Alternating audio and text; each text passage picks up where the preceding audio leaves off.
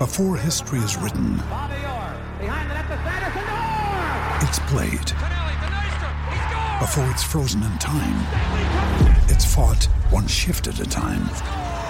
Before it's etched in silver, it's carved in ice. What happens next will last forever. The Stanley Cup Final on ABC and ESPN Plus begins Saturday. Another day is here, and you're ready for it. What to wear? Check. Breakfast, lunch, and dinner? Check. Planning for what's next and how to save for it? That's where Bank of America can help. For your financial to-dos, Bank of America has experts ready to help get you closer to your goals. Get started at one of our local financial centers or 24-7 in our mobile banking app. Find a location near you at bankofamerica.com slash talk to us. What would you like the power to do? Mobile banking requires downloading the app and is only available for select devices. Message and data rates may apply. Bank of America and a member FDIC. Finally, a bed that senses snoring and automatically responds. Meet the Ergo Smart Base from Tempur-Pedic, our first system that detects snoring, then automatically adjusts by raising the bed. Get your best sleep all night, every night. For a limited time, save up to $500 on select adjustable mattress sets and experience the deep, undisturbed sleep of Tempur-Pedic. Get full offer details at TempurPedic.com. You're listening to the Bears Brothers podcast and postgame show, the place where Bears fans across the globe hang out online after every Bears game. Now get ready because it's time to bear down.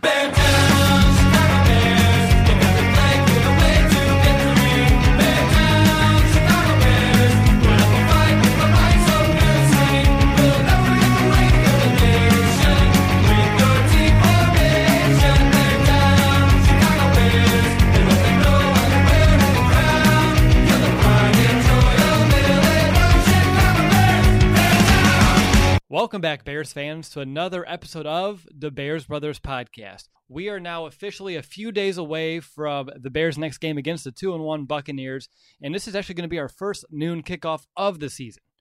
I'm Russell DeWitt, and I want to welcome you to this official game preview podcast. Earlier this week, we met the Bucs with a great interview from Gene of the Buck What You Heard podcast, and now it's time to take a closer look at everything to pay attention to during that game on Sunday. A game that, you know, with both teams uh, two and one here in the NFC, can have bigger implications down the road. Now, for this preview, I have both of my Bears brothers here with me as I'm joined by Brandon Hazlett and Nicholas Moriano. Guys, you're fresh off your third straight audio mailbag week. How's it going? Real good. It feels good to be back now that, you know, my internet's alive again. I don't know what happened Sunday, but I'm disappointed I missed that post game show. Yeah, I know. I was disappointed not to have you on. Not only did I have to, you know, cover for you for the stat, but Nick and I are going back and forth and trying to hold a conversation and look at notes and look at stats. It was uh you made our lives difficult, Brandon. You did. Sorry. It's okay. You know, we managed though. We, We managed, and uh, Brandon and I caught up with doing the audio mailbag yesterday. But we'll we'll definitely uh, need you in the future there, Brandon. Hey, three's a party.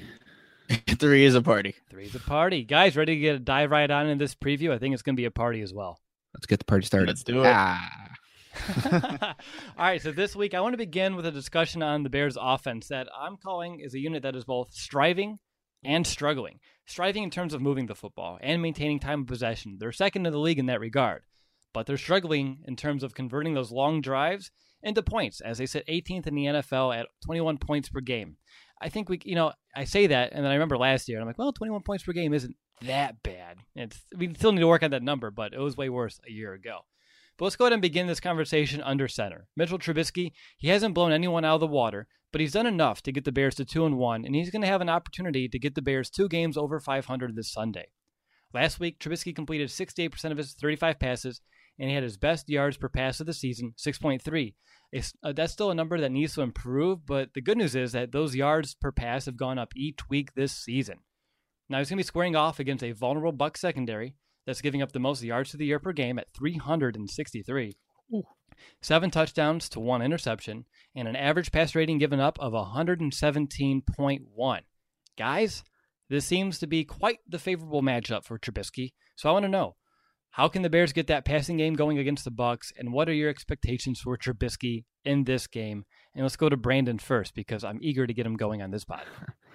yeah. Uh, expectations for Trubisky in this offense. I I don't really know. I wish I had an answer because we heard Matt Nagy earlier this week say, you know, kind of had a realization that Trubisky's kind of been overwhelmed with the amount of plays that I've thrown at him. So we're going to kind of dial it down a little bit. And I don't know necessarily this is the week to do that, uh, just because with the uh, poor defense that you mentioned that the Buccaneers have, especially as far as passing goes, I'd like to see him take more shots downfield. But if they simplify the offense to a point where uh, they can hit, he can hit those receivers in stride because he's done it so much, he has the repetition.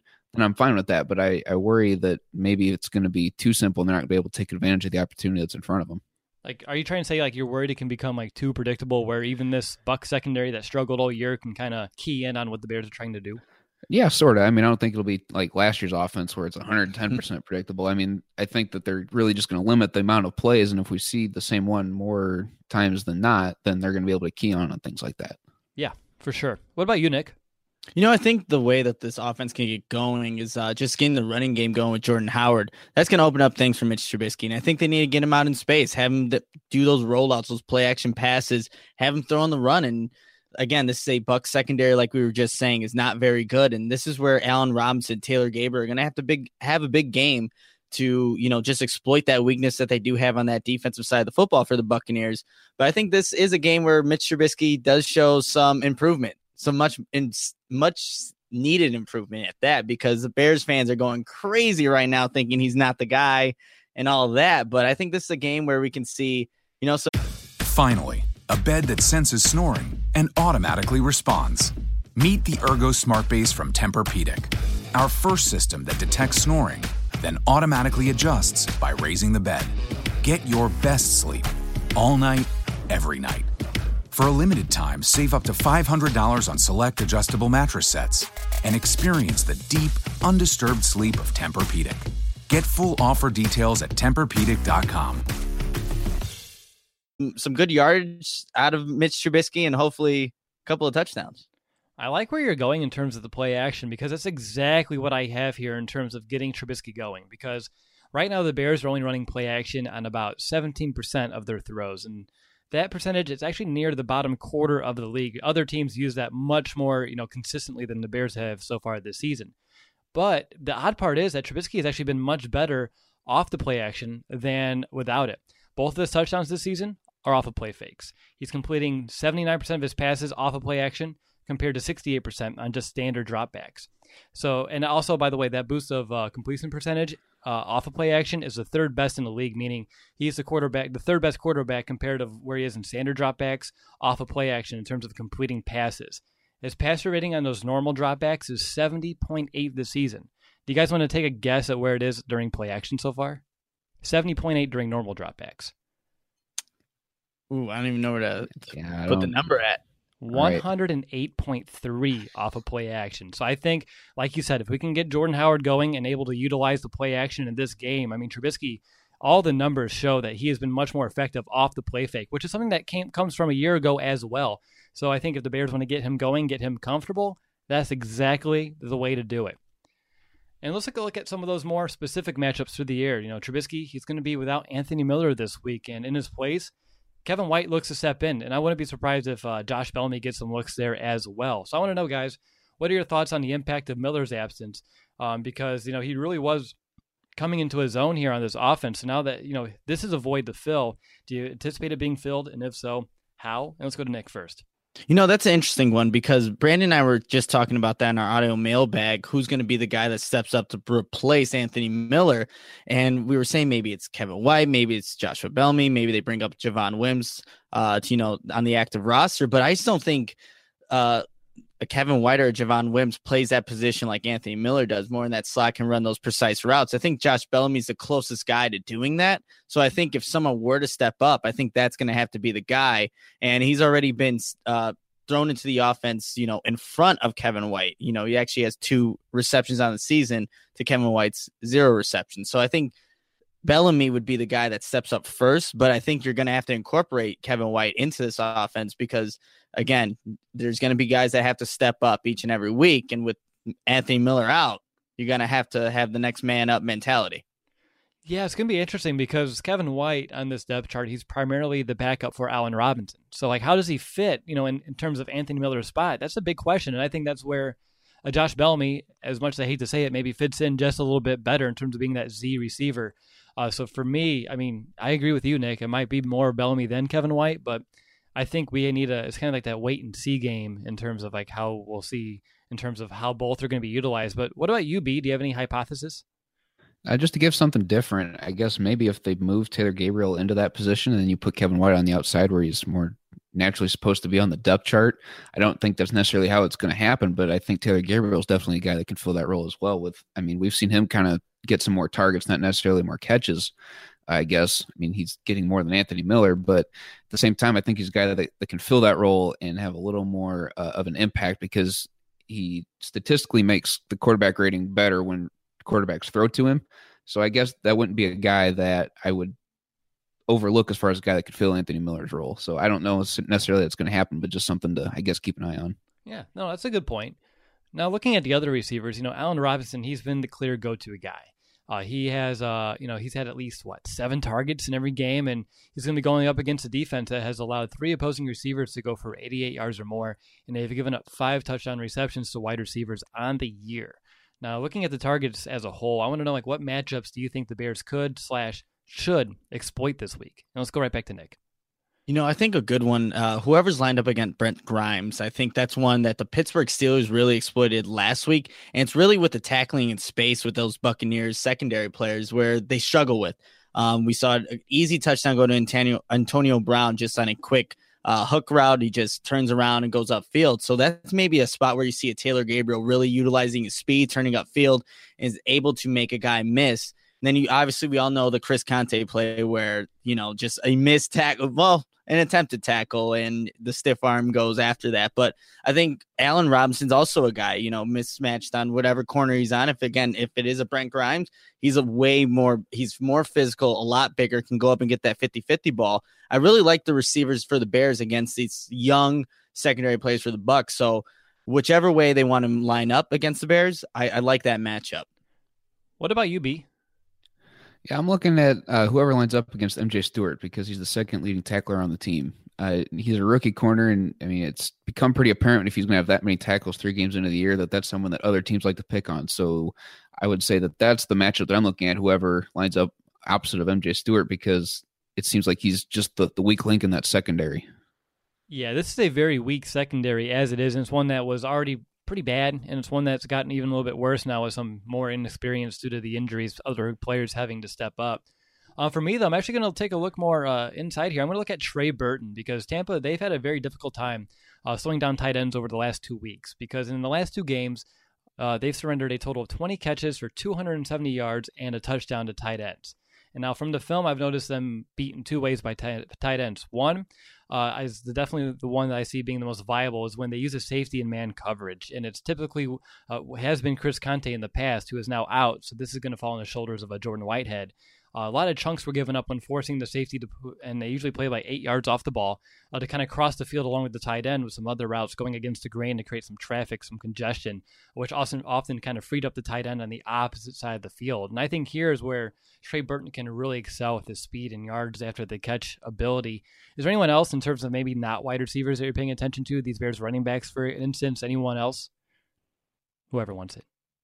I would say Tarik Cohen's a guy that can definitely uh, be favored in these matchups. Just because I said, uh, like a, the Tampa Bay Buccaneers not the best tackling team. I think their inside linebackers are definitely the best players on that defense. But a guy like Tarik Cohen in space is going to give mismatch problems to any any defense. So I think that's a guy, and especially on the hot reads, because I know that the Tampa Bay Buccaneers are going to want to blitz Trubisky, being a young quarterback, see if he recognizes it. But Tarik Cohen on some of those plays that Trubisky did miss last week you know, Tarik Cohen's open on the hot route. So I think if he's being, if he, you can utilize him in that aspect where Tampa Bay's bringing the blitz, Tarik Cohen's going to be a perfect option out of the backfield to get some major yards. Yeah, absolutely. And one of the guys that I have here kind of like highlighted to go after is, uh, especially man coverage, is our linebacker Kwon Alexander. I think it's definitely a key because he's given up a catch on all 17 balls that have came his way, 17 for 17. And uh, that's for over 150 yards so far in this season. So he's definitely a linebacker that's susceptible in coverage, kind of like a Nick Kwiatkoski in a way. I think he might be even worse than Kwiatkoski to kind of put that in perspective for some of our listeners there at home.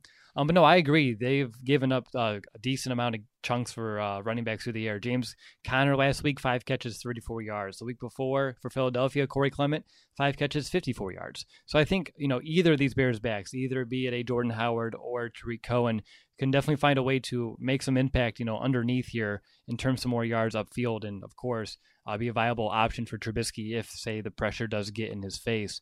What about you, B? Do you have anything else here you want to kind of mention? I was going to throw in Jordan Howard as far as a guy to look at, and I think this was a question that we had uh, submitted to us. We didn't answer it on the audio mailbag, but you know, are they overlooking Jordan Howard when they throw him deep? Uh, because Trubisky's accuracy, something along those lines. Uh, so I guess I'll go ahead and answer it now because I think this is definitely a matchup uh, where they can take advantage of Jordan Howard if they don't want to be that aggressive downfield and take those home run plays because uh, Trubisky likes to throw those deep balls short from time to time. So if this is one where he feels a lot safer checking down to Jordan Howard, then go ahead and do it because you mentioned the stat that Kwon Alexander gives up, you know, 17 to 17 balls thrown his way. So I, I feel totally confident Jordan Howard even being a, a very viable receiver in this one as well. Yeah, no, absolutely. And, you know, we've been really applauding Jordan Howard for uh, his now, you know, this new emergence as being a receiver out of the backfield. And it's been a really great sight to see. I just want him to take one more step and that step's going to be avoiding tackles after the catch. He hasn't done a really good job of doing that so far this season. Uh, actually, according to Pro Football Focus, he has zero uh, missed tackles after a catch so far on the year, uh, despite being tied for the ninth uh, be, uh, most catches out of all running backs. But guys right next to him, like Conner in Pittsburgh, you know Barkley in New York, Amara in New Orleans, and McCaffrey, they have more than a handful of these each. So for Howard to take the next step as a receiver, he really needs to find ways to avoid some tackles after the catch, something that he's been you know known for in terms of yards after contact as a runner. Same kind of deal here as a receiver. If you can find a way to be as effective in this regard, I think then you can really see him take his game to the next level and really be that all-purpose back. Because think of Matt Forte, right, guys? How many times did he make someone miss an open space in a quick screen or a little dump off pass? That's the next, you know, the next step I want to see out of Jordan Howard as a receiver. Love the rate that he's catching the football. I love the hands I'm seeing. I think this is just the next way for him to, of course, be just you know more effective than we've seen so far. Does he possess that agility though? Do you think he does? I think he's a guy that chases the contact first, so I think that's why you don't see as many broken tackles from him. Just an opinion. I mean, that's a good point. I just I don't I don't understand why he's having more success breaking tackles against linebackers in the middle of the field than against right. you know some corners, some safeties uh, along the boundaries. So for me, I still think it's something he can work upon. Um, he doesn't need to be the best at it in the league, but as long as he can do something, like zero so far through three games after nine catches is a little underwhelming, but I'm just glad that he has the nine catches that we get to talk about here entering mm-hmm. this fourth game of the season. Let's kind of transition here. Let's let's look at the Buccaneers pass rush because it's been middle of the road in terms of taking down opposing quarterbacks. Uh, they sit right in the middle of the league with seven sacks through three games. And speaking of three, uh, there are three players who I think are worth paying attention to for the Bucs pass rush: defensive end Jason Pierre-Paul, defensive tackle Gerald McCoy, and the other defensive end Vinny Curry. Only the Bucs. Uh, they are the only Bucs in double-digit pressures. Uh, JPP has 12, uh, McCoy has 11, and Curry has 10. And they also account for six of the team's seven sacks. So, Brandon, you are Mr. Trenches, so we have to go over to you first. Uh, which of these matchups in the trenches actually have you the most concerned, and why? Uh, it's whoever goes up against Bobby Massie, and I thought that was a segment we got away from a while ago. Uh, but I think Charles Leno really holds his own, and he especially has this year. Uh, I can't recall very many, if at all, any times he's gotten flagged for the holding like we've seen last year. Once he got that one holding flag out of the way, then he was good to go for the rest of the game. And I don't, I think he's overcome that. I mean, we haven't seen a whole lot of that this year. I mean, maybe a false start from him here or there, uh, but he hasn't been uh, as penalized. He's been a lot more solid uh, this year. He's, he's earning up to that contract extension that he got last year. So I think that uh, Charles Leno is going to be the strong point. So that leaves Bobby Massie, who gave up the one sack against Seattle, where Will you'll say that you know the linebacker was definitely offsides, and it was pretty close. Where no tackle in the league would have had a chance of stopping. I think it was uh, uh, Mychal Kendricks uh, on that blitz. Uh, but regardless, against the a four three front here with Vinny and Jason Pierre-Paul, I worry a little bit more with Bobby Massie than I will with Charles Leno. What about you, Nick? Do you have one in particular that you're paying attention to? You know, I think Jason Pierre-Paul had a pretty good game against Pittsburgh last week. Uh, he's just a guy, even when he's blocked the first time, he's just relentless in his pass rush. He's always looking to, you know, find ways to get to the quarterback. And Ben Roethlisberger was holding the ball for a long time, so I think that also helped for Jason Pierre-Paul and that Bucs defense kind of get after him a couple of times. But that's a guy that, you know, regardless, um, you know, Mitch Trubisky's going to look to extend plays. That offensive line needs to be stout and be able to hold their blocks for as long as uh, Mitch Trubisky finds a receiver or gets rid of the ball or whatever decision he makes. But that's a guy that I'm going to key on. But really, honestly, this pass rush for the, the Tampa Bay Buccaneers, what I was seeing in that game against Pittsburgh and just throughout, they really don't get to the quarterback without bringing the blitz. So that's going to be a time where, again, Mitch Trubisky needs to know where his hot routes are at and just be able to exploit that and just attack where the blitz is coming from. So I'm not too worried about the overall pass rush that the Tampa Bay Buccaneers are going to bring. Yeah, in terms of that blitzing, you just mentioned a good point. I have it later on my notes, but I think it's worth mentioning now. Uh, when they do bring that blitz, it's often in third and medium, third and long, and I think that's really when you know Trubisky's going to be tested in this game. And I saw Pittsburgh really find a way to uh, overcome that. That you know the big mm-hmm. stiff arm play was a third down. It was a blitz, and you know what they did was uh, throw right towards it, right behind it with Vance McDonald, yep. and he was able to run away from everybody. I think those are the kind of plays I like to see on third down. Those quick throws in space, let your guys do the work. Uh, so yeah, really good point there on uh, in terms of the blitzing. Um, they did counter that with running more zone later on in the game, which is why they were able to kind of come back and hold Pittsburgh on third down throughout the remainder of the game, especially in the fourth quarter. Um, but we'll see exactly what kind of defense they bring. But I watched a little bit of the tape against you know, Steelers.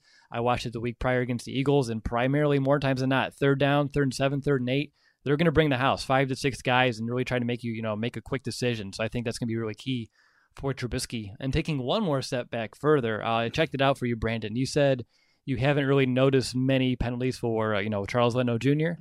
Right. That's because he hasn't been called for one yet this season. Nice. Sweet. Yeah, so that's a really good sign here. I mean, that's the reason why Pro Football Focus they have him ranked very high up in his position as well.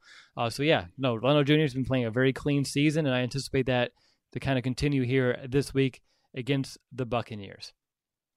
All right, let's go take a look at the Bears' ground game. They entered the week 12th in yards per game on the ground, 115, 15th in yards per attempt at 4.1, and they ran the ball actually the seventh most times in the league with 85 rushing attempts.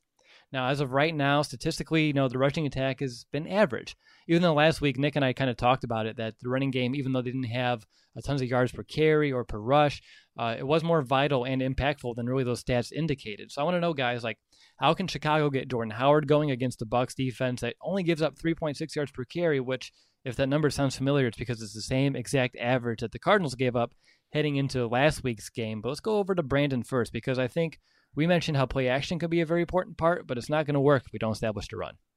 Yeah, absolutely. And I think that a big part of it is, you know, the Bucs don't give up very many rushing yards because they get in these shootouts all the time. So I don't I think I take that stat with a grain of salt. Uh, I mean, they have Gerald McCoy up the middle, who's very good at, at stopping the run.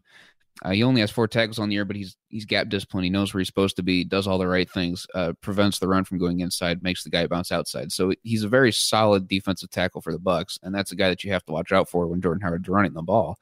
Uh, but ultimately, I, I, I think it's more the linebackers that are going to be more of a problem when it comes to running the ball effectively uh, because Nick, you brought it up with Gene, how Kwon Alexander and Lavonte David can cover the whole field really fast, and that's something that Jordan Howard, you know, we just talked about his agility, doesn't necessarily have that breakaway speed to get to the edge either. Uh, so I think really it's going to come down to establishing the run and keep pounding the rock to wear the defense down, and they I think will break uh, the average that the Bucs give up that 70.7 yards per game. I think they'll exceed that uh, because they have to dominate the time of possession to keep the Bucs offense off field, play complementary football in this one uh, in order to win. Uh, so I, I don't know necessarily that there's a, a good strategy, uh, but if they can avoid Gerald McCoy, make sure that he gets double teamed, have the A gap, you know, ready for Howard to take on with Gerald McCoy's spot, then I think they'll be in good shape as long as they can take him out of the equation. Yeah, I think my big one right now, we haven't seen a ton of push from this offensive line. Jordan, too many times, there are defenders in the backfield. Now, last week there was a play where there's like three guys in the backfield on third down. You know, Howard uh, lowered his shoulders, was able to run right through him, but he's not going to do that every time. And we really need to get some push. Don't allow him to get, you know, contacted a yard behind the line of scrimmage or a yard right after. Give him at least two to three yards to kind of have some wiggle room and see what he can do. But over to Nick, I want to know uh, what your thoughts on Jordan Howard? And I'm going to give you even a second question here. Like, how important is the ground game, especially now with this weak secondary that we're going to go up against? Because the Steelers won, you know, via their aerial attack, and you know all the teams so far on the year have really succeeded passing the ball in the Buccaneers. So, is that kind of the blueprint, or can the Bears actually do something different here and win by, you know, establishing the run, wearing down this defense, something that teams really haven't done to the Buccaneers defense yet? Yeah, and if you establish the run, you keep that Bucs offense off the field. So I think it's very important in this game. And we already talked about it. It'll equate to Mitch Trubisky also having success. But I think what the Bears can do is distribute Jordan Howard's carries uh, just from first down, second down, and even on third down. Because look, he has 29 attempts on first down. In that Cardinals game, 16 of his 24 attempts were on first down. We used to kill John Fox for saying that Jordan Howard would constantly get the ball on first down. Everyone knew what the play was. Well, that's kind of happening here a little bit. So I think the Bears need to learn to distribute it because right now, Jordan Howard on second down, he only has 18 attempts this year, but he has it for 69 yards, a 3.8 uh, average. That's more than his average all season, which is 3.4. So the Bears, I think, can distribute Jordan Howard because he is a three down back now. He can catch the ball out of the backfield. So if you defenses know that they're just constantly going to run on first down, that's not going to uh, I guess, bring that versatility to your offense. So if they can distribute Jordan Howard's carries, and that will just make this offense, you know, that much more unpredictable. And that's how you can keep again drives going and keep that Bucs offense off the field. So I think that's one way they can definitely do a better aspect of, you know, maybe having Jordan Howard having better yards per carry and hopefully having you that first 100 yard game in his last two seasons. He's always had a 100 yard game by week 3. He didn't have that last week. So hopefully he can get it in week 4.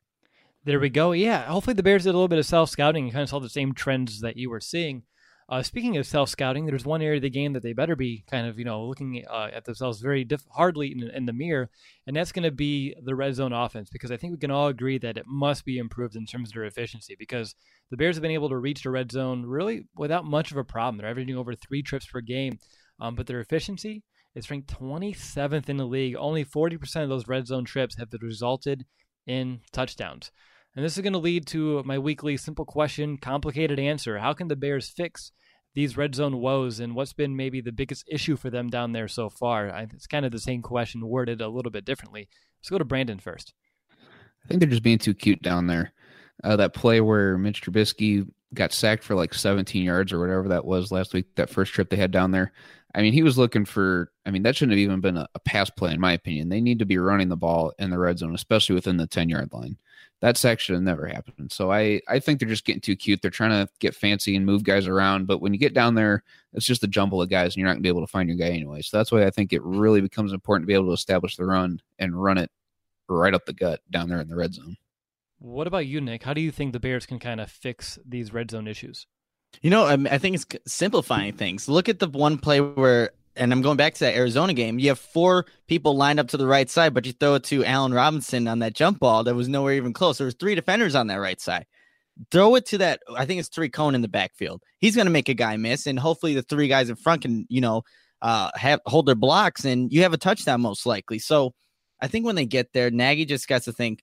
Uh, go back to maybe those scripted plays. What are your best plays in here? And don't overcomplicate things. And I think that's going to equate to success in the red zone because, like you said, the Bears are are getting there. They just need to finish, and they're not doing that right now. So if you just simplify things, uh, hopefully Trubisky, you know, goes through his reads and is able to find the right guy. But when you're throwing all these, I guess, options out there, Trubisky just doesn't seem like he knows where he wants to go. Just give him like that one read. Hopefully, you know, that's open. But yeah, I think that's what it is. Overcomplicating things in the red zone is not going to equate to success. Yeah, it's really interesting. It's actually the inverse of a year ago. A year ago, we could never get to the red zone, but when we did, we were like one of the best teams in the league in terms of punching it in and now it's kind of flip flop. So it's really interesting to see that. But hopefully this week, uh, the Bears can find a way to get it done because Tampa Bay gives up the third most touchdowns in terms of once teams reach the end zone, red zone. Well, they would give up touchdowns if they reach the end zone, right? Um, but opponents have scored on nearly 89% of their red zone trips against Tampa Bay this season. So for the Bears, uh, 40%, they if they can find middle ground and score 60% in this game, which is, you know, in, in between their average and the Bucs average, I think that'd be a really good sign in terms of the Bears coming away with the victory this week. All right, guys. Anything in your notes that you want to bring up, uh, you know, bring to the table here in terms of either Tampa Bay's defense or even the Bears' offense that we haven't touched on yet? The Bears are one to zero when Jordan Howard gets twenty more carries in 2018. There you go, nine and three in formula. his career. Nine and three now. Is it nine, nine and three? You went back and looked it up. Yeah, because I, I, had eight and three, I think. I, I, I thought it was eight and two. Ooh, even better. I'll take nine I put, and two. I put it in the chat earlier. I thought it was eight and two. I apologize for people if that was. I don't wrong. have it in front of me. I could yeah. be wrong by one. I number. could be wrong. I, I know no there's idea. a nine. I know we have nine wins. It's either a three maybe or two losses. Nine and two. In 2018, they're one and zero. There you go. We'll just stick with that. That's all, really all that, it honestly is all that matters. 2018 is the only year that we can even discuss right now, honestly. But uh, anything else from you, Nick? No, not really. I mean, I think Mitch Trubisky needs to have a great game in order for them to win, but we'll get into that later. Great. Awesome. game. I have one question, and I don't know if I want to bring it up now or at the end of the show. I'm going to go do it now before it kind of escapes my mind. But uh, the Buccaneers are coming off a short week, and they have to travel to Chicago. Now, we saw our Bears come out flat after their Monday night game, having to travel all the way to Arizona. So, obviously, if Tampa Bay does the same, the Bears must find a way to make them pay. I'm not going to go around the horn asking like what's the you know the chances of them coming out flat, but I think it is. You know they're coming off a loss though, so I think they're going to be a little bit more uh, you know hungry than maybe we were.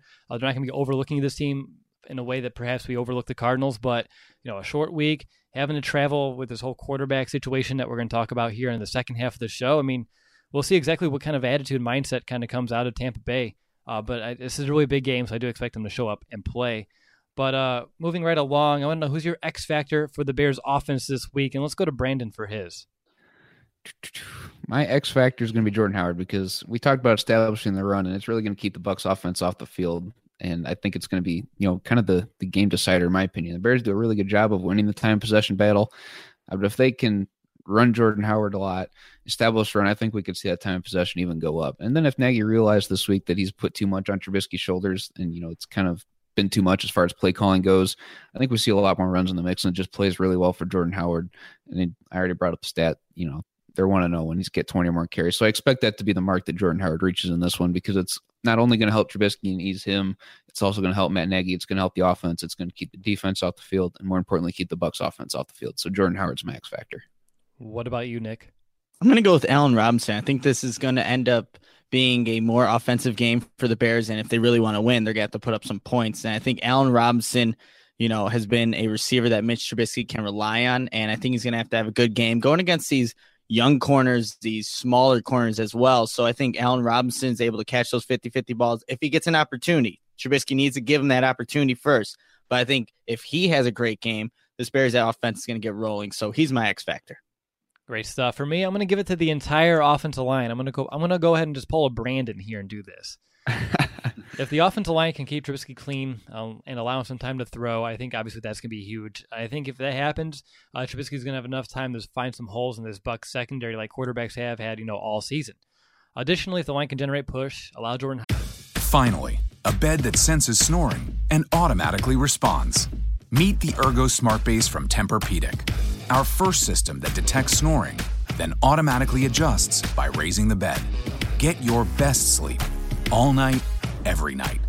For a limited time, save up to $500 on select adjustable mattress sets and experience the deep, undisturbed sleep of Tempur-Pedic. Get full offer details at TempurPedic.com. Howard to be a factor when he does touch the ball. It's going to open up the play action, which we all kind of talked about how important it is going to be for this Bears offense. But say if the line struggles in these regards, I think really the Bears offense as a whole will. So these are the matchups that they should win. Uh, they played really well this season, the Bears offensive line has, and I expect it to continue. But if they come out there and have a poor performance, and allow guys like JPP, Atkins, Curry to really go off, I don't see a way that the Bears offense can overcome it this week. And going up against the Bucs, you know, offense that has put up so many points, we're going to need our offense to kind of hold up their end of the bargain here in some regards as well. All right, fellas, I want to find out who has the edge now. And let's go over to Nick, and he's going to have the Bears passing attack versus that Buccaneer secondary. I have to give it to the Bears passing attack, uh, just because of how bad the Bucs secondary is. Uh, I think Mitch Trubisky comes and plays this game, shows up, and has his best game of the season. So I'm gonna have to give it to the Bears passing attack. I'm going to hand it right over to myself. Uh, Bears ground game versus that Buccaneer run defense. I'm going to give it to the Bears running game. I believe that the Buccaneers haven't really been truly tested on the ground this season, largely due to uh, scoring so many points on offense where teams have to play catch up with them and keep up with them. And it's been a little bit difficult for teams to establish a run. I think that's why they face like the third lowest or the lowest actual amount of run faced against on defense. So if the Bears can find a way to you know, stick with that run, wear them down, I think Jordan Howard can find a way to have that first 100 yard game this season. And I really do have faith that the offensive line can find a way to turn it around because I'm sure they're proud of what they've done in terms of pass protection so far. Um, but, you know, guys like Kyle Long, Cody Whitehair, uh, Bobby Massie, Charles Leno Jr., Eric Kush as well. I might as well just said all five, but uh, they're all they will take pride in you know taking care of the business, you know, pushing guys backwards instead of just protecting. So for me, the Bears offense comes out violently, uh, is able to establish the run. So for me, I'm going to give the edge to the Bears ground game here. And that means it's time for Brandon. He has the Bears pass protection versus that Buccaneers pass rush. I knew you were going to give me this one when I was sitting here doing my notes last night. I'm like, it's going to come down to a tie, but thankfully it's not. So I don't feel as much pressure that it took me all day to figure this one out. But I'm going to give it to the Bears' offensive line. I mean, the Bucs have seven sacks on the year, and that's middle of the pack in the NFL. The Bears have given up nine on the year. That's the tenth most in the league, but not all of them are on the offensive line. I mean, some of it's Trubisky getting happy feet. Uh, you know, his his internal clock not necessarily uh, going off when it should taking too long, things of that nature. So I think with a simpler offensive game plan installed this week, we see fewer sacks because Trubisky is just going to be a lot more comfortable. He's going to go out there and play, and he's not going to think so much. So I think that the Bears' offensive line wins this one, but it took me all day to think about that one. well, I'm glad we do these shows in the evenings, or you have been in a lot of trouble. right? All right, guys, that's going to wrap up our discussion on the Bears' offense heading into this Week Four matchup against the Tampa Bay Buccaneers. So we're going to call a quick timeout as it's halftime. I'm going to tell you a little bit about our show sponsor, SeatGeek. Football is back, and SeatGeek is the smartest, easiest way to get tickets to every game all season long.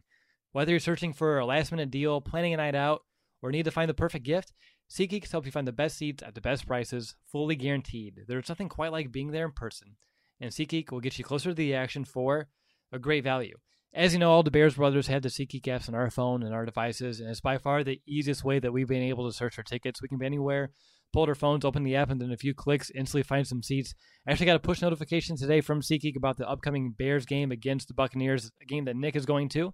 If you want to go meet Nick at the game, feel free to check out SeatGeek for some tickets. There's still plenty of amazing deals left. Uh, I like that I got that push notification. It's a great reason to get that at because I'll let you know, like, hey, don't forget, there's a team that you like and they're playing next to you, and you might want to go check it out. And that works for concerts, the you know, theater as well, pretty much anything you can think of. SeatGeek is designed to make your ticket buying experience easier than ever, and by searching multiple ticket sites and grading every ticket based on a value, SeatGeek helps you immediately identify the best seats that fit your budget. Now, the best part of all of this is that our listeners get $20 off their first SeatGeek purchase. Just download the SeatGeek app and enter the promo code BEARS today. That's promo code BEARS, B E A R S, for $20 off your first SeatGeek purchase. Alrighty, you're listening to the Bears Brothers podcast. We are breaking down this Bears Week Four matchup against the Tampa Bay Buccaneers, kind of previewing it, telling you everything you need to know heading into kickoff. We just had a great discussion about the Bears offense, and now it's time to flip the table and talk about that Bears defense. And let's go ahead and begin with their quarterback situation because it appears we're going to need to at least briefly discuss two here. As Tampa Bay has really yet to announce who is going to start on Sunday. We could be in store for another round of Fitz Magic, or we're going to be the first defense that Jameis Winston has seen this season as he's fresh off of his suspension. But regardless of who lines up uh, under center, the Bears are confident that they are ready, and I really like that confidence that they're kind of exuberate, you know, exuberating right now. Now let's go ahead and start with Fitzpatrick. You know, he started the season as the first quarterback ever to throw three straight 400-yard games.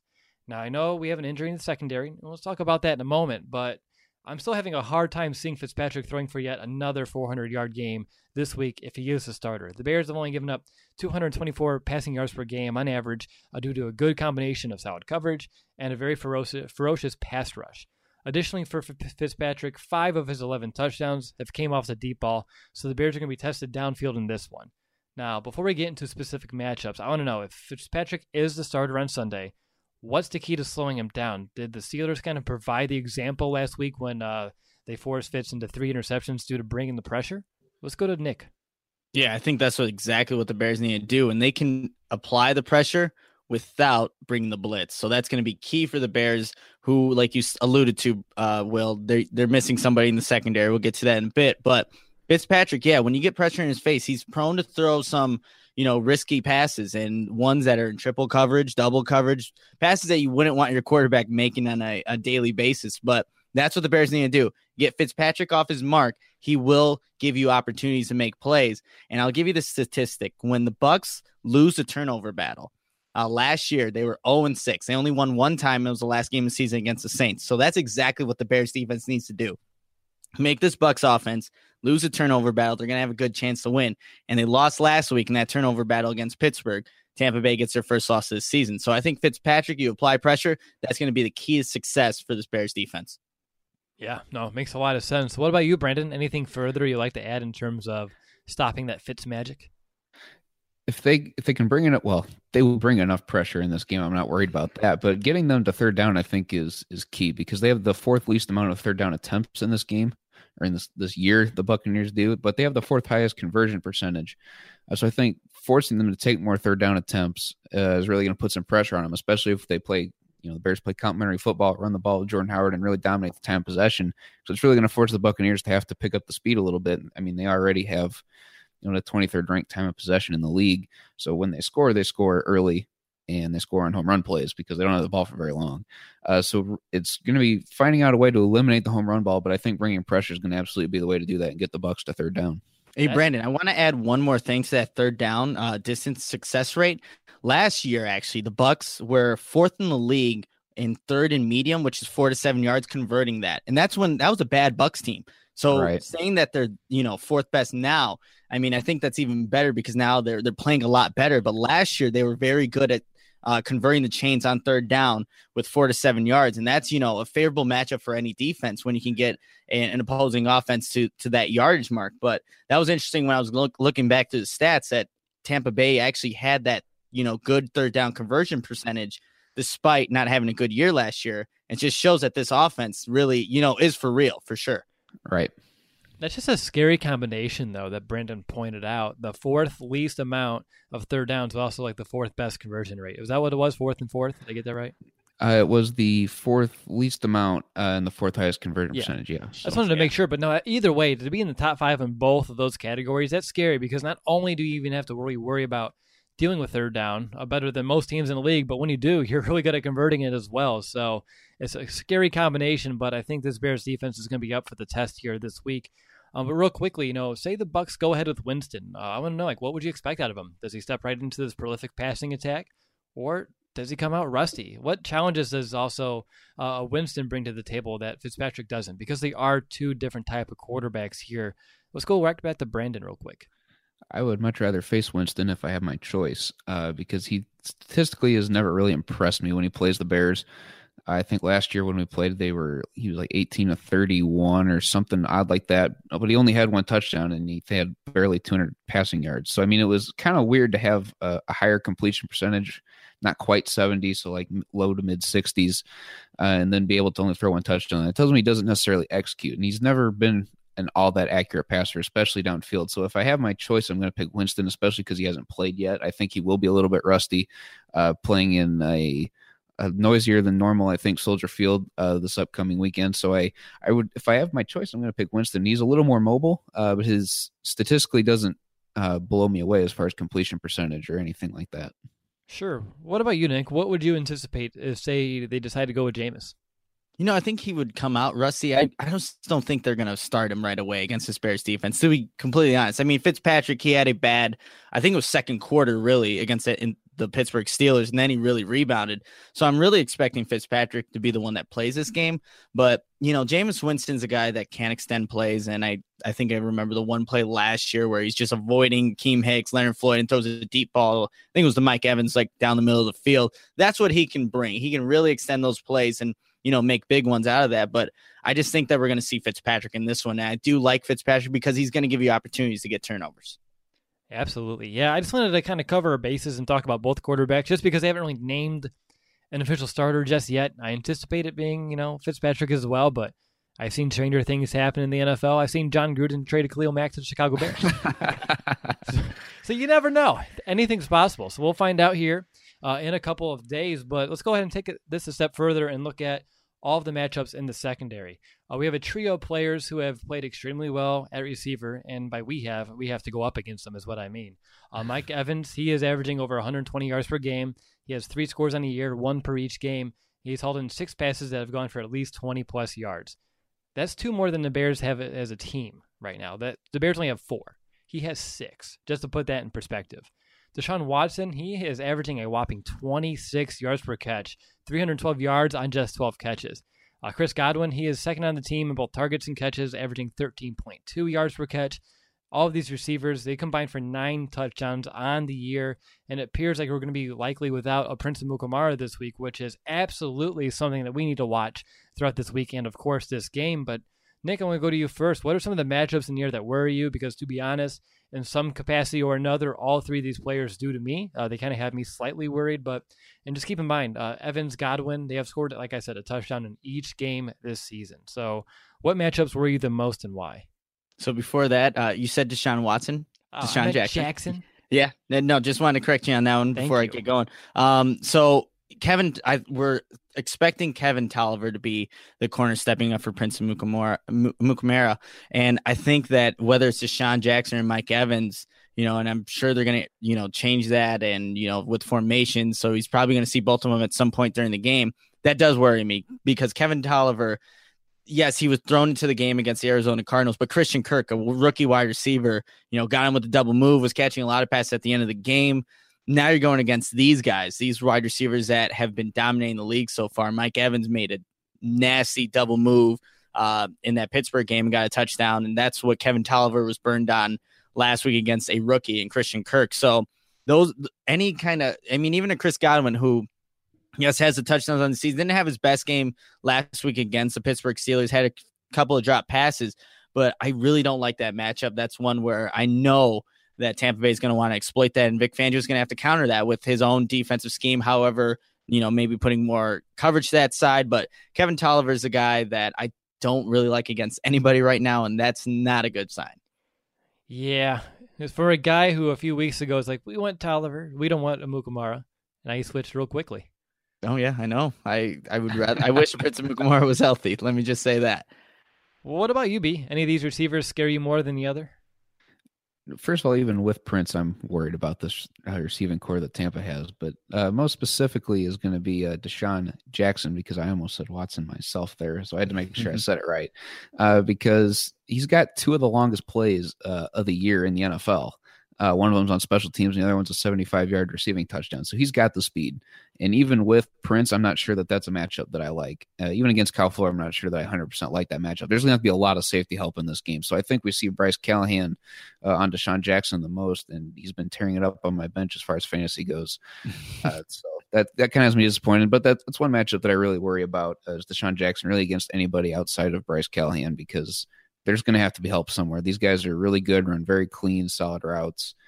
Uh, I, I like the Bears secondary. Don't absolutely get me wrong, uh, but just without Prince, this this uh, matchup gets a lot harder to decide. Yeah, no doubt. And honestly, let's not even forget about. Actually, before I get to tight ends, I want to talk about uh, their deep, you know, their deep opportunities that Tampa Bay's had so far this season because they have an alarming 20 passes that have gone for at least 20 yards or more so far this season, including a 51 yarder and a pair of those 75 yarders that Brandon already kind of alluded to. Because the Buccaneers are not a team that's going to nickel and dime you. They're going to take those big chunks. They're really going to go for it. I think Brandon already gave the answer here, but I want to kind of still pose the question. How do the Bears limit those big plays that the Buccaneers have been able to get all season? And Brandon, I'm going to right back to you because I think you hit it right on the head when you said safety help. Yeah, uh, Finally, a bed that senses snoring and automatically responds. Meet the Ergo Smart Base from Tempur-Pedic, our first system that detects snoring, then automatically adjusts by raising the bed.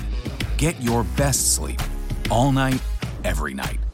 For a limited time, save up to $500 on select adjustable mattress sets and experience the deep, undisturbed sleep of Tempur-Pedic. Get full offer details at TempurPedic.com. safety help's going to be a big thing because when the Bears bring the pressure that they're going to be able to provide in this game, I mean, Fitzpatrick or Winston, whoever the quarterback is, is going to have to wait for those routes to develop. Uh, so you send the safety help over the top. It's going to make Fitzpatrick think a little bit, or Winston, whoever the quarterback is. He's going to have to really think about where he wants to throw this ball. And the, the safeties are quick enough uh, to be able to get to the ball once it's in the air. So I don't necessarily worry about that. It's just the receivers beating Toliver or Fuller off the line. I think we see a lot more softer coverage off the line. I mean, we typically see it from Fuller anyway, but I think we see a lot of it from Toliver to try and combat those deeper passes. Let's look at the tight ends now. OJ Howard, he has caught 11 of his 14 targets. He's really becoming a more reliable option than he was a year ago. He has at least 50 yards in every game so far this season. Cameron Brate, he has only seen six balls come his way, but he did have a score last week. The Bears, they have actually given up a touchdown to a tight end in each of the last two weeks. So, Nick, over to you. How do you think the Bears stack up to these tight ends? You know, I think it's going to be a bounce back game for Daniel Trevathan. Uh, he gave up what looks like the two touchdowns in the Arizona game early on in that game, but was able to rebound effectively. And this is going to be a tough matchup. OJ Howard is looking like that first round, you know, uh, playing up to that first round talent that he was uh, in uh, two years ago now. And I think that this is going to be one that maybe, def- you know, can ultimately determine who's the winner of this game. If the Bears can't cover OJ Howard, Cameron Brate, the middle of the field, going down those vertical seams or on those corner routes like Dan Trevathan gave up last week, um, it's going to be a tough uh, day for the Bears defense. But I think Dan Trevathan, Roquan Smith are up to that task. And again, I'm I trust Vic Fangio. He's gonna he knows that there's a bunch of weapons on this Bucs uh, team. So just being able to drop back into coverage and get there quick is going to definitely help out because you can take away the underneath stuff and have Fitzpatrick have to throw over. That's just going to give more time for this pass rush to get there. So I think I'm, I'm confident in it, but this can easily be a matchup where if the Bears don't play well and, you know, guarding these tight ends, that could be the game. I think you hit a good point here where it's going to be up to the linebackers this week because almost any other week, I can see them kind of wanting to use like an Adrian Amos here on man coverage on one of these tight ends. But as Brandon alluded to, and I think we all can agree with that big play, you know, capability along the sidelines, you're really going to want that safety help. So it's going to be up on guys like Trevathan or Roquan Smith. Heck, one of these edge guys too, perhaps sometimes dropping back in cover to kind of take care of business against these tight ends. And we'll see exactly how that shakes out on Sunday. But looking at the Buccaneers offensive line, it's kind of take a you know look now at the trenches. Uh, for the season, the Bucs have actually given up the third least amount of sacks, only five. But it doesn't mean that they've been, you know, nearly perfect because they actually have given up 42 total pressures, and the offensive line has actually been called for 12 penalties so far this season, and that's an average of four per game. The Bears defense, uh, just to show you where they're at, they have 66 pressures on the year, and of course that league high 14 sacks. So over to Brandon. Uh, what matchups do you like this week in the Bears' favor down in the trenches? I'll take the easy one. To take Khalil Mack on whoever he's going up against because he's either going to get the sack, force turnover, or draw the penalty, which is just as good of a sack. Uh, but I mean, outside of him, it's going to have to really be a community effort. I think we see a lot more stunts. I think we see Akiem Hicks and Eddie Goldman really work together, uh, try and take advantage of the middle of the offensive line. I don't know necessarily that's where they want to attack, uh, but they're going to have to try something a little different. We may see some more A gap blitzes with Roquan Smith or Danny Trevathan.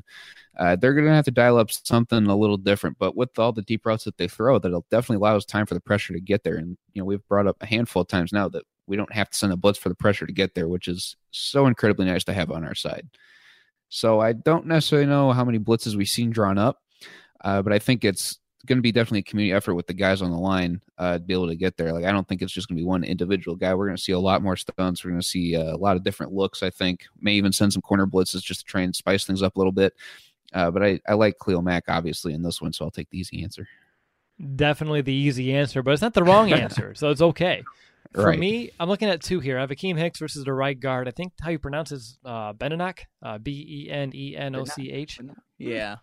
I don't, I don't get paid to pronounce Buccaneers' names, so that's okay. Uh, but that right guard, he has surrendered the second most hurries on the team. Uh, he really struggles against power, and Akiem Hicks, he has you know power in bunches. And of course, Eddie Goldman against their center Jensen. Uh, Jensen has been called for team high four penalties. Uh, two of them are unnecessary roughness, so maybe Goldman can you know wear him down, get him frustrated, cause him maybe to retaliate. Easy 15 yards there. Uh, Nick, I want to go over to you. What are your expectations for, say, a Leonard Floyd? Because he hasn't been much of a factor in terms of rushing the passer just yet. Only two total pressures.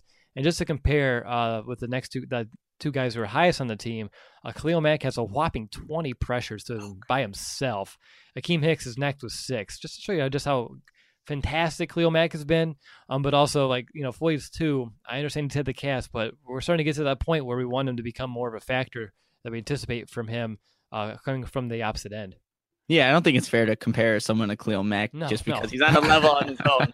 But um, Leonard Floyd's getting better, especially in that Arizona game. They lined him over the center, and he had a sweet swim move, got right up into the middle of the, uh, you know, the pass rush, and was able to get Bradford off his mark. So he is getting better. He hasn't gotten the sacks yet, and I think you know with that cast becoming a little bit smaller and hopefully being off pretty soon, his his pass rush is just going to improve. But he has been pretty good in the run game. So that's something that yes, you want to see Leonard Floyd get to the quarterback, but it's not like his game is taking a dramatic uh, drop back in all aspects. He's improving in other areas. So I think with that being said, Leonard Floyd, I'm expecting a little bit more out of him this game. Each week he's gotten a little bit better. So this is the game where I, expect him. Maybe we see that first sack, but he's definitely getting better in just his hand usage and because he's able to use you know his fingers now. And I think that's a big thing for him, especially just what he's worked on in uh you know the off season. But yeah, Leonard Floyd, uh, I'm not too worried about him. Once that cast completely comes off, I think you're going to see the full strength of this pass rush, which is crazy to say because it's already been phenomenal so far. Exactly. That's what I'm waiting for. I'm just waiting to see Leonard Floyd get back into his zone, and once he gets back to form, I mean, it's already scary. So I don't even It's know the over. word for it. Yeah, there we go. It's over. It's done. Don't worry about it. All right, let's kind of look at uh, Tampa Bay's running game because this is an offense that's actually it's been the definition of one dimensional. They have a hard time really getting that ground game going. Third lowest yards per game at 72.7. And you also have the league low in yards per attempt at only three. The Bears defense, on the other hand, they have been extremely stingy, only allowing 3.4 yards per carry and the second fewest rushing yards per game at 65.3. And they're also one of the three teams that haven't allowed a rushing touchdown yet this season. Now, I'm really not expecting this to be the game where Tampa Bay finally gets its running game going, but what about you and why? Let's go back to Nick.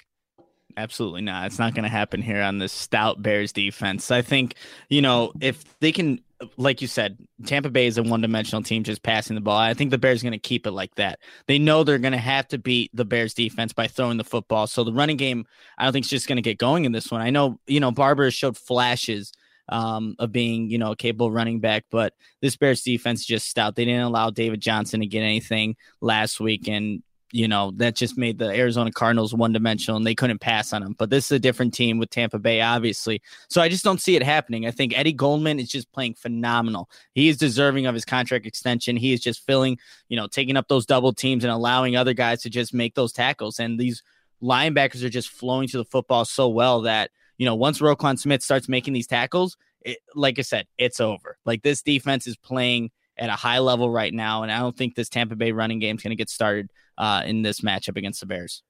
Now, I doubt it, but uh, Brandon, do you have anything, uh, any other differing opinions here? no, no, no, no. Eddie Goldman and Akiem Hicks.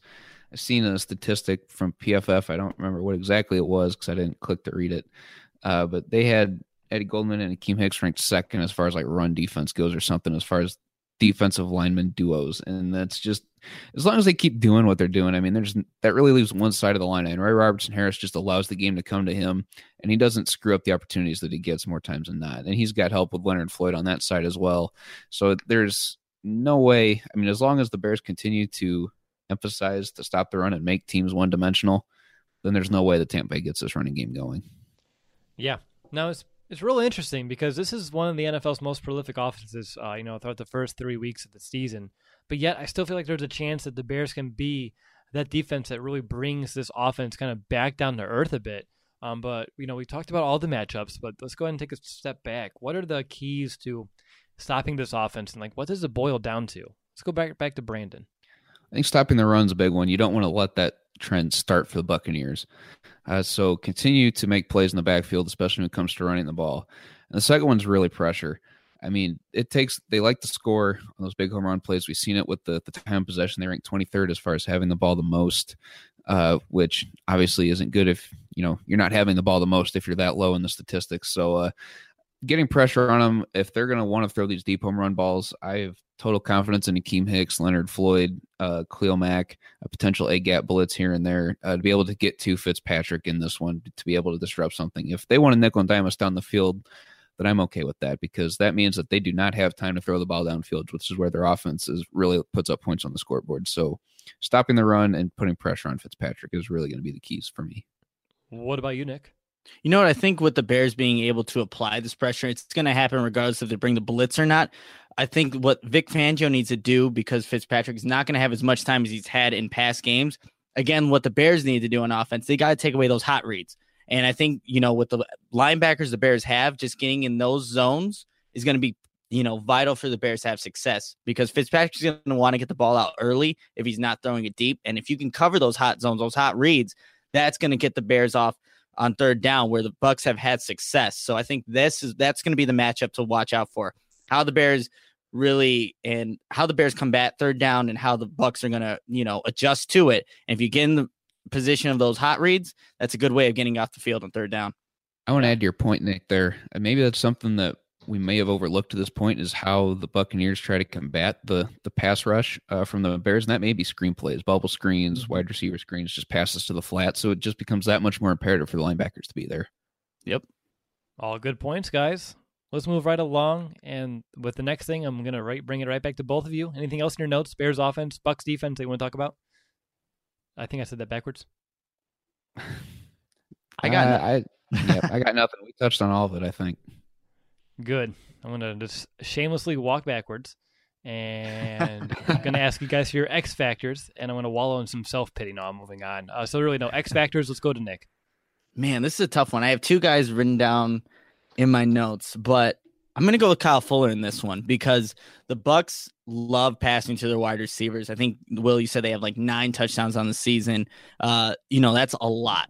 And whichever receiver is going for them, I bet you Fitzpatrick's going to want to feed that receiver, whether it's Mike Evans, Sean Jackson, even Godwin at times. So I think Kyle Fuller needs to have a good game, especially with Kevin Toliver being that guy that's probably the weak link now on this defense right now you can't have Kyle Fuller be another guy that could be exploited by one of these matchups. So him on Mike Evans or, you know, just having to trail DeSean Jackson deep, he's going to have to be on his A game. Hopefully, just disrupt passes, not allow. And he's given up two touchdowns this season. We've seen it to really good passes. So let's see if Kyle Fuller rebounds, is able to keep these wide receivers in check. Tough to do, but he's going to be my X factor in this one. Brandon. I'm going to go with Danny Trevathan in this one because we've seen last week and we talked about it last night on the audio mailbag. We also had a, a fan ask about it when we were there uh, doing our show live in person there at the man cave. Uh, you know, if a player goes down aside from Trubisky, who's the next important guy? And I said Danny Trevathan at the time. Uh, and even Sunday against the Cardinals when he was there in the game, but he had those two mental lapses, so it's kind of like he wasn't really there in the game. He gave up those two touchdowns. So I mean, he he is the energy and the, the one that relays the play in for this defense. So it's really important for him to be there mentally. And if he's, you know, we know he can be there physically because we've seen him turn it around as the game went on. Uh, but if he needs to just be able to show up from the time that he walks into the stadium to the time that final whistle blows, and I think that that's really going to be the key is what kind of tone he brings for this defense. Good stuff for me. I'm going to go opposite Nick. I'm actually going to do Kevin Toliver because you know he came in last week. He kept everything in front of him. He allowed four catches on five targets for 54 yards, and I really think the Buccaneers are going to test him downfield early and often. So he's going to need some help over the top. And guys like you know Evans and Godwin, uh, I don't know. He should maybe have help every single play, but even then that gets a little bit too predictable, and you're going to leave the middle of the field uh, pretty open. So we're going to see exactly how he responds. But Toliver is a player who he needs to grow up fast. If he can, if he's going to get continually beat deep or called for multiple pass interferences, you know, down the field, and those lead the points, the Bears are going to, you know, give up some points. Uh, it's going to lead the offense to have to play some catch up or keep up. And I don't know where my confidence level is for that unit to do that just yet, even though it is a very vulnerable secondary for the Buccaneers. Um, if say Kevin Toliver struggles and the Buccaneers exploit that all night long, and they put up points like no other, it's going to be really difficult for the Bears offense to kind of keep up with that. So how Kevin Toliver responds to this newfound playing opportunity, uh, to me, is going to be my X factor. And guys, I just want to throw out there real fast that all three of us are on the same page because last night Nick and I were talking about Kevin Toliver and how he's going to have to learn fast, and then mm-hmm. I forget if it was me or Nick goes he's going to have to learn today. So we did mention that. cool nice. that we're all on the same page. That's true. It is. It's almost like we're a good team or something, and we're all thinking right? alike. Almost. Almost. Yeah. all right, let's find out who has the edge, guys. I'm going to go to Brandon first. I'm going to give him the Bears secondary versus the Buccaneers aerial attack, and I'm sure he knew this one was coming his way too. No, actually, I had the one answer I don't have is the Bears pass rush versus the Bucs O line. Oddly enough, stuck in the trenches, but I'm glad I got the secondary one here. I'm actually going to give it uh, to the Buccaneers passing attack on this one because we're not sure 100% yet. I think of the status of Prince. Uh, I could be wrong. I didn't check today. I know he didn't practice yesterday. Uh, so with Toliver in How personalized can a financial plan be when it's created by one of those robo advisors? Plugging in standard algorithm to calculate insurance need and future wealth of random human client. Robots don't know you. We do. At Farm Bureau Financial Services, getting to know you always comes first.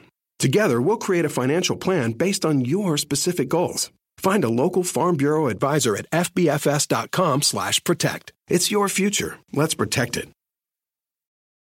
Assumingly, I, I think he is going to be the weakest link, which is going to take another uh, guy out of the secondary to go help him, which is going to kind of leave some holes open. So, as, if the pressure can get there, then I don't really worry about it. But just mano y mano, Bears secondary versus Bucs passing attack, they've got a lot more weapons. Mike Evans, DeSean Jackson, just to name a couple of them uh, against our secondary. I I kind of like the Bucs passing attack in this one. I don't like it. I fear it. Yeah. Let's go over to Nick. I'm going to give him the Bears run defense versus that Buccaneer ground game. It's Bears. It's Bears all day.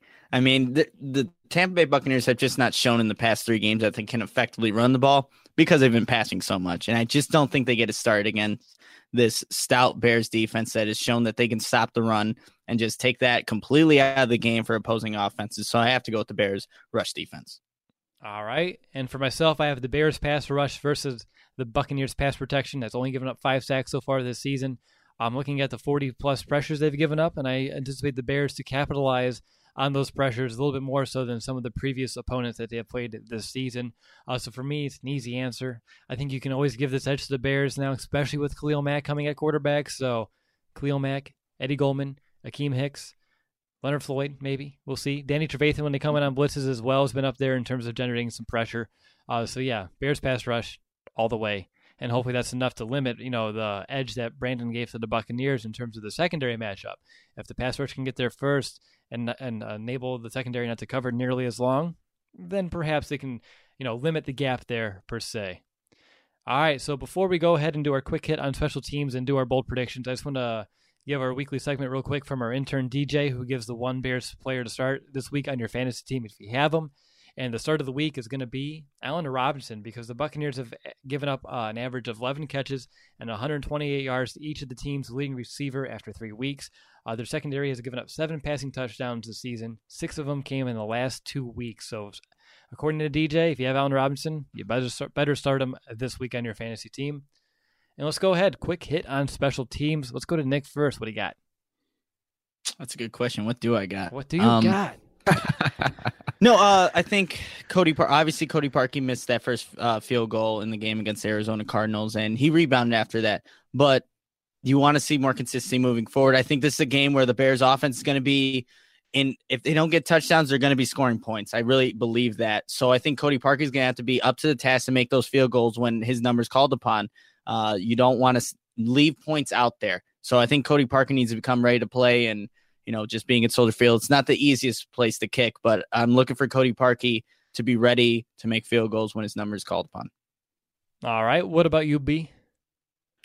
I don't know how many of our listeners are in the Chicagoland area, but the air is starting to get a little colder, which means it's starting to get a little thicker, which means the ball isn't going to travel as far. So we may start to see some actual kickoff opportunities instead of just booting it to the back of the end zone. So that's something I'm going to be keeping an eye on. All right, and for me, I'm going to look at you know the ever important uh, punting position here for the Bears. Uh, Patrick O'Donnell. I mean, it is important, guys, and I think it really is this week because uh, when the Bears punt, and they haven't really punted a lot so far this season, only like zero point like seven uh, punts per play ran, which is actually really really strong. Um, it's like one of the top ten of the league. Um, but when they do punt, um, can he pin Tampa Bay deep and keep long fields ahead of them? Uh, because with an offense that's scoring, you know, as much as Tampa Bay has been able to score so far this season.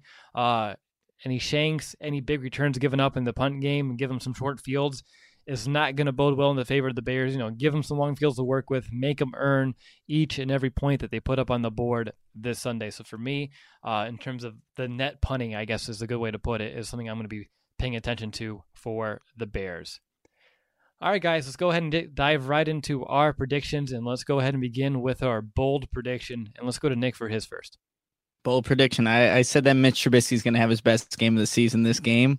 He's thrown for three touchdowns, you guys. You heard it here first. He's going to have his breakout game against his Tampa Bay Buccaneers team. I'll be there to see it in person. Three touchdown passes for Mitch Trubisky. Bold prediction. Well, you heard it here second because I had that it was well for my bold prediction. it's going to come true, though. Okay, good, good. and secondly, I actually I I I, I upped you one here, Nick. Uh, first ever three touchdown game for Trubisky, and his first ever 300 yard plus game as well. So 300 yards, three touchdowns for Trubisky is going to be my bold prediction. Brandon, for the love of God, have something different. well, darn. No, I'm joking. I've got something totally different. I'm going to the other side of the ball. I think the Bears defense is going to keep Fitzpatrick under 200 passing yards for the game. Wow. That's very bold. I, I like, like it. it. though. Yeah. All right. Yeah, I do too. That's why I picked it. Darn All right. MVP time. Let's go right back to Brandon. MVP time is going to be Charles Leno. I think he's going to be able to do his part in keeping the sack leaders, uh, Jason Pierre-Paul and Vinny, in check, and that's going to lead to the offense being nearly unimpeded throughout the entire game. And like I said before we went live, I don't know if unimpeded is a word, but I made it one. It is officially a word now. Don't worry. Mm-hmm. Oh, Nick? good. Nick, Nick, how about you? Who is your MVP uh, candidate heading into this game? Well, if I have Mitch Trubisky throwing for three touchdowns with my bold prediction, I'm going to go with Mitch Trubisky for my MVP. This is a game where they're, they're going to, the Bears are going to need their offense to score points. I know the Bears defense has been great so far, but they're going to give up, they're going to give up some points at some point. It's not going to be like the Arizona Cardinals game where the second half they shut them out. It's a good Tampa Bay Buccaneers offense. So the Bears need to be able to respond. So that's going to be all on Mitch Trubisky, just making the right reads, making the correct throws, showing accuracy, poise in the pocket. Mitch Trubisky needs to have a great game for this Bears team to win. So I'm expecting him to be my MVP. Great stuff. I'm actually going to go defense here. I'm going to give my MVP to Akiem Hicks. I think it's going to be up to, you know, the Bears as a unit to keep this game as low scoring as possible. And it's really no easy task against Tampa Bay. And it all starts up front. I think Khalil Mack is the obvious choice. So I went with the second obvious choice, with that being Akiem Hicks. I think he has himself a day, can get in there, make some big plays, uh, perhaps like, you know, a strip sack, uh, or even a hurry that turns into an interception. Any of those kind of game changing plays or momentum altering plays is going to go a long way towards the Bears securing a victory. And I see Akiem Hicks coming away with one of those big plays here this week. All right, guys, it's time to find out who is going to win the game. It's time to predict the final outcome and just recap standings. We're all two and one. We're all in first place. No one has picked against the Bears yet this season. Does it happen today? We'll find out. Let's go to let's go to Nick. No, it's not going to happen today for me, even though I made that face. It's going to be Bears 27, Bucs 24. It's going to be a close game. Come down to that last drive, whoever has the ball last, but 27 24 Bears. B. You got to be kidding me, Nick. I've got the Bears winning 27 21. I think it's going to be another shootout, quote unquote. Uh, but I think the Bears, uh, it's going to be a shootout in Bears fashion. They're going to dominate the time of possession this one, keep the Bucs off the field. Uh, and that's really going to limit the amount of points that the Buccaneers can put up. They do have a highly explosive offense, so there will be points given up. But I think the Bears are going to hold on to the ball a little bit longer. Uh, with Trubisky being a, getting a simpler playbook, uh, it's going to be a lot more natural to him. So we're going to see a new season point high for the year with 27. Bears 27, Bucs 21. Nice. Well, I have the Bears winning too. Surprise. I have the Bears winning 24 to 17. I think the Bears find a way to become more efficient in the red zone. Uh, they only settle for one field goal on the day. Uh, and I think at the end of it, holding the Buccaneers to only 17 points with a combination of really good defense and the Bears, like Brandon kind of said, uh, the Bears offense holding onto this ball, keeping it out of the hands of the Buccaneers offense. Um, I think when this game's said and done, the Bears defense is going to be looked at uh, by the rest of the league as one of the top units throughout the entirety because they were the team that can shut down the NFL's most productive offense so far. And the Bears head into the bye week three and one in two weeks to prepare for the Miami Dolphins, and we'll see exactly how it goes from there. But yeah, Bears winning 24 17, keeping that Buccaneers offense below 20 is going to be quite the accomplishment. And real quickly, guys, confidence meter uh, and your final thought on the game. Uh, scale 1 to 10 was your confidence meter in this matchup and why? Let's go to Brandon first. Confidence meter is going to be at six and a half in this one. There's just a lot of weapons for this Buccaneers offense. And while this Bears defense is, is obviously really, really good, it's going to be strength on strength. I just don't know that the Bears offense can keep up with the slight amount of points that I think the Buccaneers are going to be able to put up. It'll definitely be a manageable game. Uh, I'm just going to be real interested to see. Uh, simplifying the offense worries me some, so I give it a six and a half uh, for the confidence meter. Sure. What about you, Nick? You know what? I'm going to give it a five and a half. I only had the Bears winning by three. This is going to be a close game. It really is. But hopefully the Bears come out on top of this. So I'm going to go with the five and a half for this one.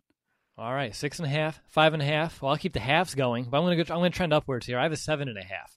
Okay. I think good defense beats a good offense. And I think this Bears defense can, is potentially great. And I, even though they're going to be down to Prince Amukamara, I think this is going to be. The, I really think this is the game where they're going to get really more on that radar of being a great defense. Right now, when you hear about the Bears defense, you hear about Khalil Mack, and that's that's fine. I mean, that's well warranted. But I think when this game's said and done, you're going to hear about some of these other Bears, and they're really going to gain some of that confidence. I'm really thinking about that 2006 season when we went up against some really good offenses and we were able to shut them down because good defense, oftentimes not, can take care of really good offenses, and that's what I expect to happen in this game. That's why I have them only holding Tampa Bay to 17, and the Bears getting there to 24. I don't think is uh, you know crazy or laudy by any means, especially with how vulnerable that secondary has been for Tampa Bay. And real quickly, just looking at our podcast poll here on Twitter, uh, 93% of voters have the Bears winning. So Bears fans are Oh. confident of now being two and one, which makes a ton of sense to me. Like I said, my confidence meter's at seven and a half, so I'm excited to see how this all game shakes out. And if the Bears end up losing, I'm going to be quite devastated. Two and two heading into the bye isn't bad either, but three and one is a million times better. It's really good. Yes, it is. All right, well, that's going to do it for this episode. And if you haven't checked out our Meet the Bucs episode, I want to highly encourage you to do so. And of course, make sure to listen to the latest audio mailbag that was recently released as well. That Brandon and Nick uh, answered another handful of your questions that were submitted via voicemail. I want to thank you all who are here watching live on Thursday night, and of course to the thousand of podcast listeners around the entire world. I want to thank you as well. No matter where you are, how you consume our show, just know that you are appreciated, and we love doing the show just for you. Up next, our Will Ingles is going to go ahead and hand out his five matchups of the week, and of course after that, I'll walk you through my three keys to victory.